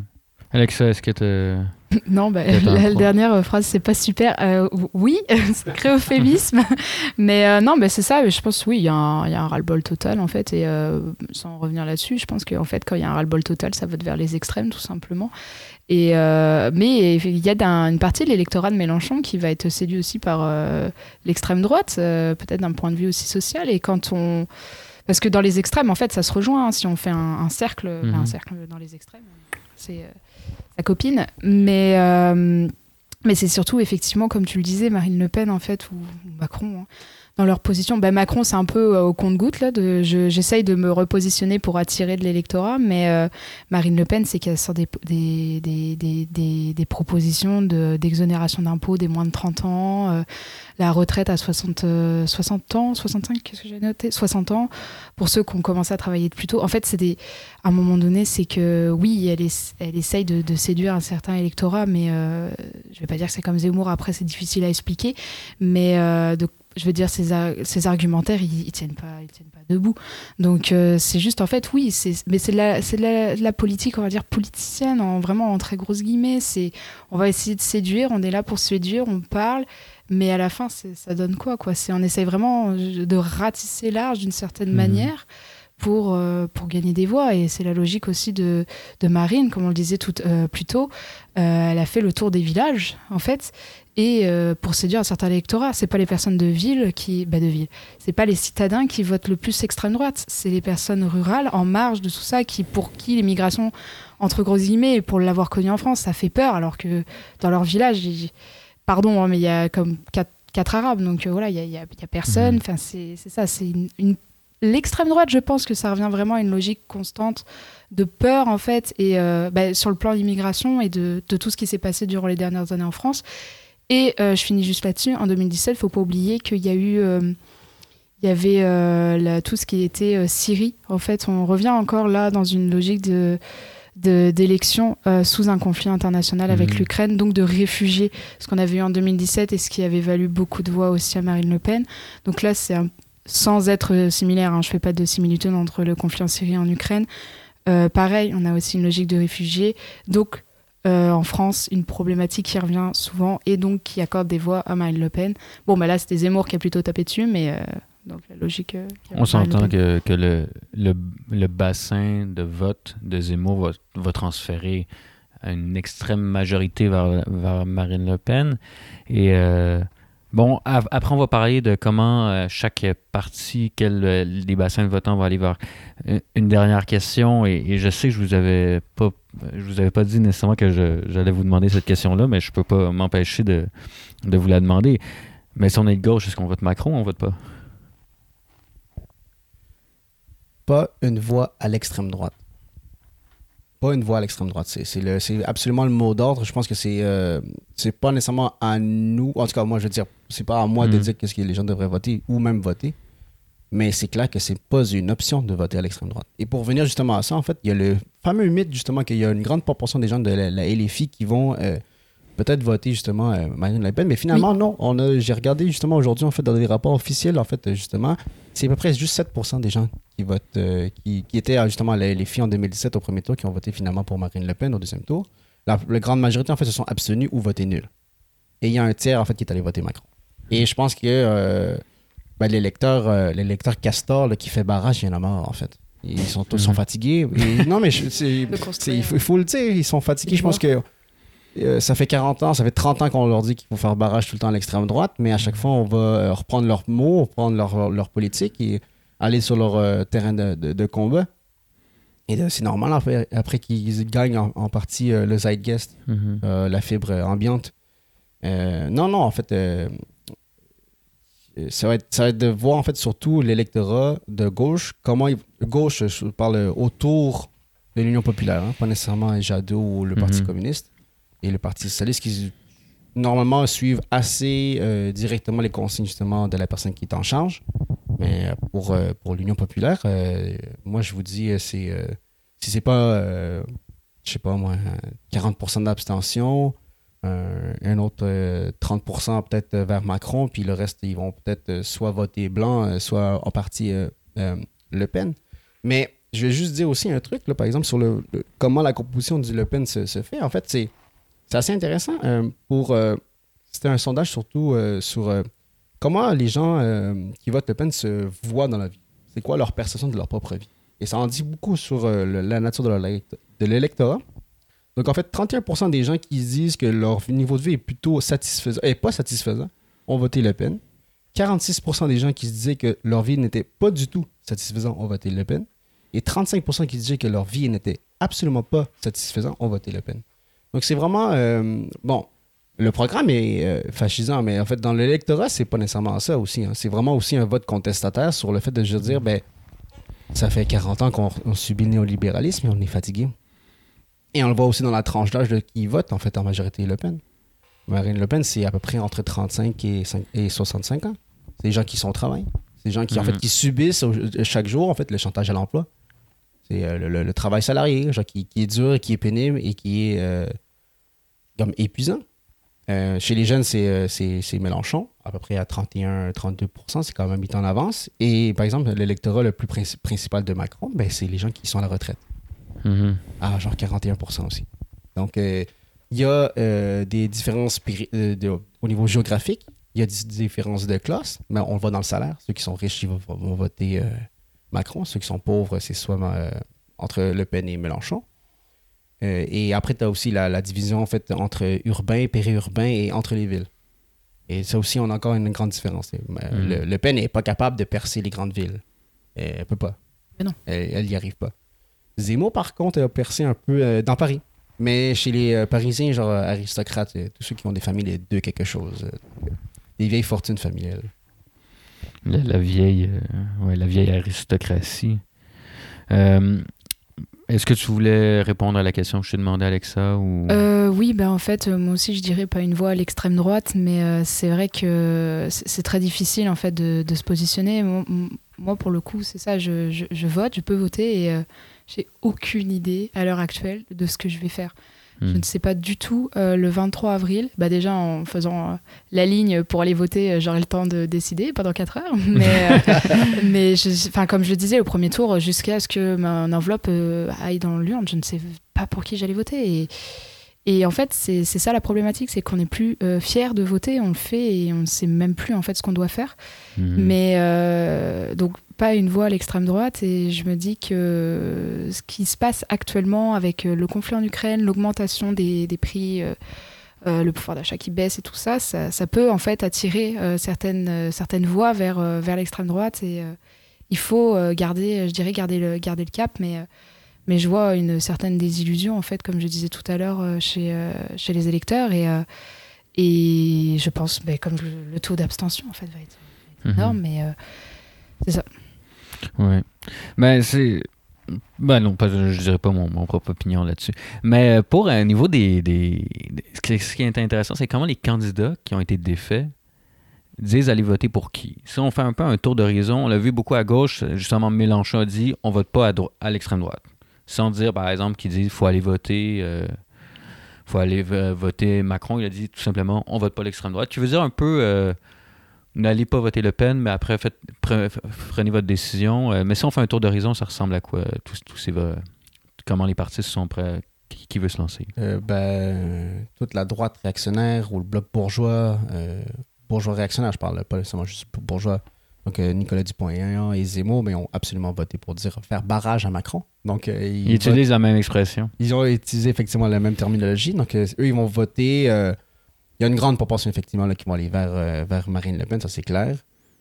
Macron, son pool, si on veut, de votants, c'est limité. Mais PCF, Parti communiste français, on dit directement voter Macron. Mm-hmm. Hidalgo, elle a dit aussi directement voter Macron. Yannick Jadot aussi, si je m'abuse. Hein? Alors Jadot, oui, il a dit Jadot a voté Macron, Hidalgo aussi. Donc comme je disais tout à l'heure aussi, Fabien Roussel, communiste, dit Macron. Arthaud donc a donné sans consigne de vote peste ou choléra, elle n'a choisi aucun. Et Poutou. Poutou, c'est pas une voix à l'extrême droite aussi. Pas une voix à l'extrême droite. Parce que c'est un peu plus différent aussi, le NPA, le nouveau parti anticapitaliste. C'est pas. Mis à part les cadres qui ont une main, ils sont assez unis et colligés. En fait, le parti ou ceux qui votent, ce parti-là, c'est un peu plus dispersé. Et ceci, par exemple, pour l'Union populaire, donc la France insoumise, ils ont une consultation à tous ceux et celles qui avaient parrainé en fait, Jean-Luc Mélenchon. Il va y avoir en fait trois options. L'abstention, le vote blanc ou Macron. Et on va avoir cette consultation-là. Et ça sera, si on veut, l'appel officiel du parti du mouvement. Je ne dirais pas nécessairement parti du mouvement sur la consigne, si on veut, de vote. Mais il y a un bon truc quand même dit par Jordan Bardella, c'est que je vais leur donner ça quand même à l'extrême droite, c'est assez spécial, mais que les chefs de parti n'ont pas la main mise sur les électeurs et les électrices.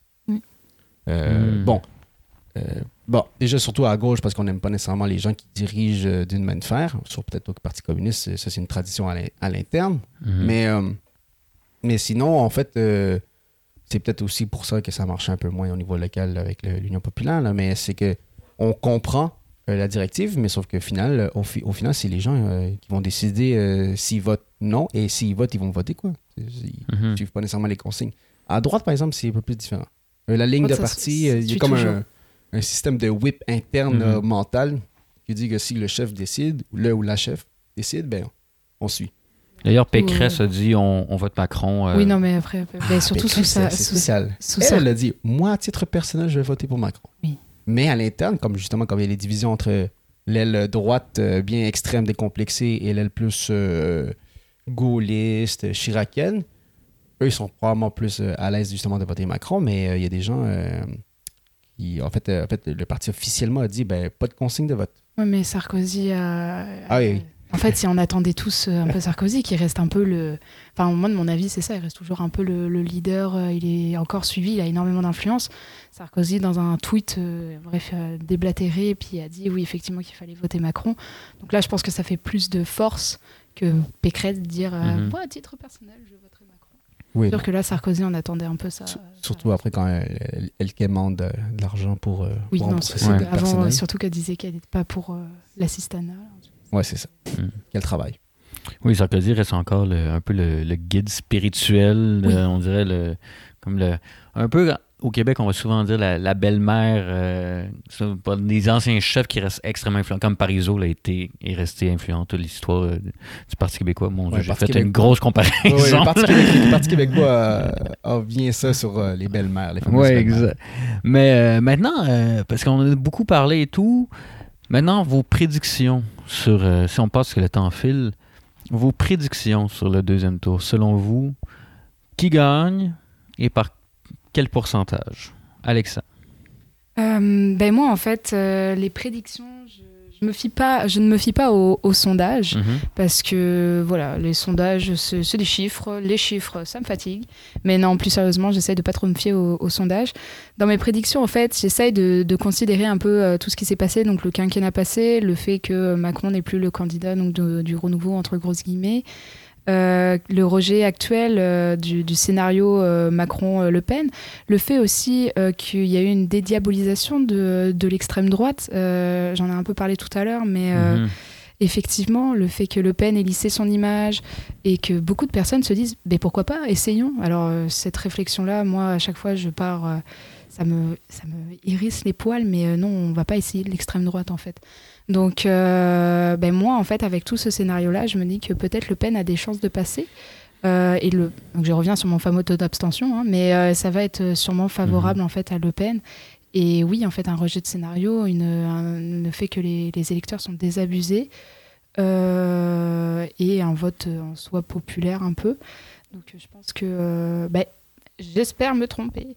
Mais Le Pen, après, à quelle voix? Je pense que ça va être très serré, le score. Hein. Oui, c'est ce que... Comment je peux dire ça? Ce qui pourrait faire mal pour les macronistes, c'est leur arrogance. Leur arrogance de... pas prétendre, mais de supposer que les gens, de façon de facto, vont faire barrage à l'extrême droite. Bon, déjà, il n'y a pas d'appel formel, en plus, unitaire à ce terme-là, le Front républicain, même s'il y a quand même un appel à ne pas voter pour l'extrême droite, là, je ne sais pas. Mais c'est juste que le terme en soi, Front républicain, n'est pas revenu. La une de Libération n'a pas non plus été... le Front républicain, il faut se défendre contre... L'extrême droite. Après, je te laisse continuer, Guéroux, mais j'ai l'impression aussi que Macron se présente comme étant le barrage lui-même, tu sais, la personne un peu. J'ai l'impression que, je sais pas ce que vous en pensez, mais lui tout seul, il se montre un peu comme s'il va gagner tout seul, tu sais. Il n'a pas nécessairement besoin, c'est l'image, moi, c'est... Non, mais absolument. Le Roi Soleil, là, c'est un peu cette logique-là qu'il avait en 2017, c'est que Macron, je pense, on parlait de l'ego tout à l'heure, je pense que Macron, pareil, on est sur un ego... Il n'y a plus vraiment de sens, en fait. Et oui, je pense qu'il se considère comme le barrage face à l'extrême droite. Il s'est considéré en 2017. Là, je pense qu'il va faire comme, bah oui, je suis le barrage face à l'extrême droite. Sauf qu'il a tout son quinquennat derrière. Il a son bilan. Il a tout ça, des conflits dans tous les sens. Fait que je pense que là, il peut-être un voile sur la face, quoi, sans mauvais jeu de mots. Mais... Non, c'est... Comment je peux dire ça? J'espère que l'extrême droite ne passera pas. Et si elle ne passe pas, ça sera très, très serré. Ça, c'est clair que ça sera très serré. Donc, les deux, vous êtes dans les votes serrés. Dans les votes serrés. Il n'y aura pas... c'est pas 2002. Il n'y aura pas de vote comme en 2007, deux tiers, un tiers. Non, ça ne sera pas ça. Ça ne sera pas ça parce que les gens sont désabusés, parce que les gens sont fatigués et parce que le taux d'abstention, selon moi, va être bien supérieur. Ce sera... Oui, voilà, je voulais revenir aussi sur 2002. Ça va pas être comme on le disait tout à l'heure, oh mon Dieu, on va voir la tête encore de Marine s'afficher s'afficher. Quand on a vu la tête de Marine s'afficher, on n'était pas en tous, oh mon Dieu, faut faire bloc. Là, c'est comme si c'était banal, en fait, et ça ne doit pas l'être. Et c'est ça, en fait, qui fait peur, c'est la banalisation, en fait, de voir l'extrême droite. Et un jour, à force de s'habituer à quelque chose, peut-être que ça passera. Moi, je pense peut-être qu'elle a ses chances de remporter, mais serré, effectivement serré. Ouais, puis après, c'est après de voir qu'est-ce qui va passer aux législatives. Ouais. Oui, c'est très important aussi, les législatives. Oui, c'est parce que c'est comme au premier épisode, on en parlait sur le premier tour. Après, il y a toutes les législatives qui sont un poids important. Mais maintenant, parce que là, j'ai l'impression que plus la discussion avançait, plus on perdait espoir, puis on devenait très cynique par rapport à tout ça. Et devons-nous garder espoir, en fait, à la démocratie française face à cette montée de l'extrême droite, face à un Macron qui occupe tout de l'espace? Si oui, comment? Peut-être, Alexa, je te laisserai commencer parce que tu es la française autour de la table. Non, c'est certain. Est-ce qu'on doit garder espoir? Je pense que oui, il faut toujours garder espoir. À partir du moment où on n'a plus d'espoir, c'est la fin. On baisse les bras, c'est terminé. Mais oui, il faut toujours garder espoir parce que la démocratie française est... les élections présidentielles, d'une certaine manière, oui, c'est la démocratie française, c'est pas le meilleur des systèmes. Et là, on va pas revenir dessus. Mais je pense effectivement il faut en plus garder espoir, surtout alors, dans un scénario catastrophe où c'est Marine Le Pen qui passe, donc tous les groupuscules d'extrême droite, je leur dis, c'est banalisation de l'extrême droite, oui, mais faut pas oublier tout ce qu'il y a derrière. On n'a pas le choix, en fait, de garder espoir parce que sinon, qu'est-ce qu'on fait, quoi? On part en guerre civile, enfin, donc non. Garder espoir, en fait, et faire en sorte que les groupes de gauche arrivent à se réunir. Moi, j'essaye de garder espoir, on n'en a pas beaucoup parlé aujourd'hui, mais sur le point de vue climatique et écologique, qui a été un des grands absents des campagnes, en fait, et des débats. Donc, je garde surtout espoir là-dessus, parce que ce soit Macron ou Le Pen, on s'entend que l'écologie, est mis à mal, en fait. Donc, il faut garder espoir, on n'a pas le choix, on est obligé de continuer la lutte. Donc, oui, gardons espoir et continuons de marcher. Guillaume? Non, très simplement.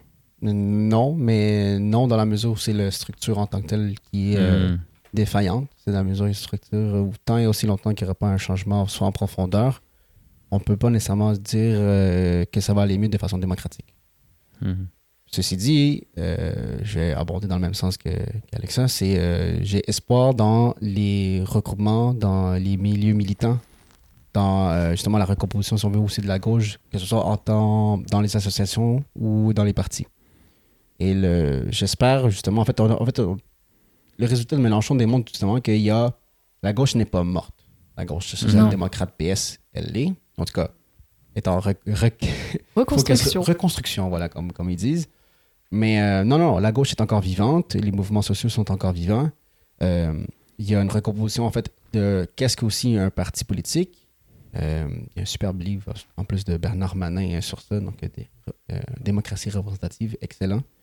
Et non, j'ai espoir dans les gens, mais j'ai pas espoir dans la structure en tant que telle qui sous-tend la chose. Mm-hmm. Et il faudra la changer. Ça, c'est inévitable pour que justement avoir quelque chose d'un peu plus populaire et démocratique. Ça, c'est certain. Effectivement, si on reprend sur la logique de la structure, oui. La structure, il va peut-être falloir à un moment donné revoir ça. Comme on disait tout à l'heure, on ne peut pas élire quelqu'un si on fait un scénario catastrophe dont la moitié des voix en fait ne les a pas eues. Donc on ne peut pas élire, on ne peut pas gouverner un pays si on a une minorité de voix en fait, une minorité d'électeurs. Mais moi j'ai surtout aussi espoir en la jeunesse. En fait, la jeunesse qui se mobilise de plus en plus, donc sans revenir sur la question climatique, les jeunes sont l'avenir.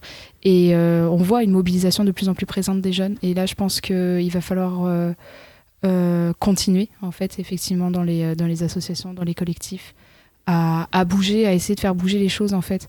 Mais effectivement, un changement dans le système avec beaucoup plus de démocratie participative, de participation du public, de pouvoir citoyen un peu plus développé, oui, effectivement, certainement. Ouais, de reddition de compte aussi. C'est pas juste on vote, puis il y a des gens qui votent pour nous, puis qui décident pour nous pendant 5 ans, ou en tout cas pour un mandat. C'est aussi le retour du balancier, en fait, les contre-pouvoirs, mais il y a des critiques beaucoup plus larges qu'on peut faire aussi. C'est comme, qu'est-ce qu'ils font les médias aussi? Je parle des grands médias, je parle pas nécessairement des médias indépendants, c'est qu'ils ont aussi une partie de responsabilité de genre de mener le débat, de décrypter les positions, d'apporter justement un peu plus de réflexion que juste dire, ben voici, tout se vaut et... la peste au choléra, c'est pas grave, les deux ont le même temps de parole. Mais non, j'ai espoir, si on veut, dans la nouvelle génération, justement, et j'espère que ça va se construire sur quelque chose de plus beau. Et pour prendre les mots de certains, faites mieux. Oui, c'est une bonne façon de finir. Mais des solutions sont possibles. C'est ça qui est un peu... c'est ça, un autre monde est possible. Est possible, et pas seulement ça, c'est qu'on le voit déjà, puis là on parlait pour les jeunes, ils se sont quand même mobilisés. Il y a eu une manifestation aujourd'hui, plusieurs manifestations un peu partout en France, justement des manifestations antiracistes. Il y a eu des occupations de certaines universités comme la Sorbonne, justement des jeunes qui se sont dit, on n'est pas écoutés. Sur les sujets qui nous touchent directement comme la précarité étudiante, mais aussi sur les enjeux antiracistes, féministes et écologiques, ou de justice sociale en général. Donc, j'ai espoir de cette jeunesse-là. On l'a dit, il y a un clivage de classe, il y a un clivage géographique, ou disons des différences, si on veut pas dire clivage, mais il y a aussi des éléments intergénérationnels qui sont très difficiles. Et il y a encore du temps, mais la question c'est de savoir est-ce que c'est en 5 ans ou c'est dans 10 ans qu'on va avoir ces transformations-là. La vitesse où va les changements en France, je pense qu'on est encore parti pour un petit siècle. Mais bon, d'ici là, la discussion, malheureusement, il faut finir ça un jour. On aurait pu en parler encore dans bien longtemps. Le vote a lieu le... 23 avril. Non, attendez. 23 avril pour Montréal, excusez-moi. Oui, et 24 pour le reste du monde, en fait. Amérique du Nord, c'est 23 avril. Et d'ailleurs, si je ne me trompe pas, il y a un ou deux débats télévisés d'ici là? Il y en aura... Si je ne me trompe pas non plus, un seul. Normalement, il y en a deux, en fait, avec tous les candidats avant le premier tour. Là, ça a été refusé. Ouais. Enfin, il n'y en a pas eu. Dommage. Mais il en reste un. Donc, cet affrontement-là qui va avoir lieu le 20, si je me trompe pas. C'est le 20 avril. Exact. À ne pas rater, on va peut-être revoir Marine Le Pen de refaire ces petits moments de folie. Qui sera sûrement un élément tournant de ce deuxième tour. Mais merci beaucoup d'être venu au Brunch Politique. C'était très intéressant. Merci à vous. Merci à vous pour l'invitation. Et, pour les gens qui nous ont écoutés, j'espère que ça vous a donné... Pas que vous n'aurez pas trop perdu espoir, mais au moins que vous donnez un peu un élément d'analyse pour ce deuxième tour. Faites mieux. Faites mieux. C'est le mot de la fin. Merci. Je voudrais remercier une dernière fois Galivon, Paul Trey et Thomas Gilbert, le triumvirat derrière le Brunch Politique. Et merci à Alexa Lachaume qui s'est prêtée justement au jeu. Je vous invite justement à aller visiter leur chaîne, donc le Brunch Politique, hyperlien en description. Un super podcast, un super balado qui parle de plusieurs thématiques d'actualité de notre société. N'oubliez pas aussi, il y a un épisode complémentaire sur le premier tour. Je prends un peu de temps pour décortiquer un peu plus en détail la répartition des votes selon les candidatures. Je vous rappelle que si vous êtes à l'étranger, les dates des élections sont le 23 avril pour le deuxième tour.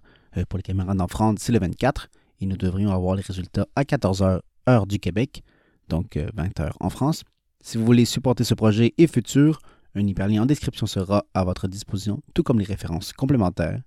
Pour plus d'informations ou questions et commentaires, vous pouvez m'écrire au courriel idée-de-la-présidence@protonmail.com. En collaboration pour une deuxième fois avec le Brunch Politique, c'était Guéroux Schneider pour un autre épisode de la mini-série balado, Une certaine idée de la présidence. Eh ben voyons.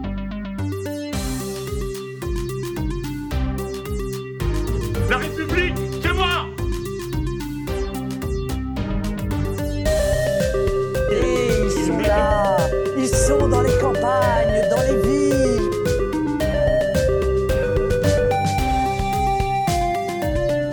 Rien de tel qu'une femme pour faire le ménage. Le seul responsable de cette affaire, c'est moi. Ouais, quand nous on est convoqués par la police, nous vous voyez par exemple on n'a pas d'immunité ouvrière, désolé, on y va.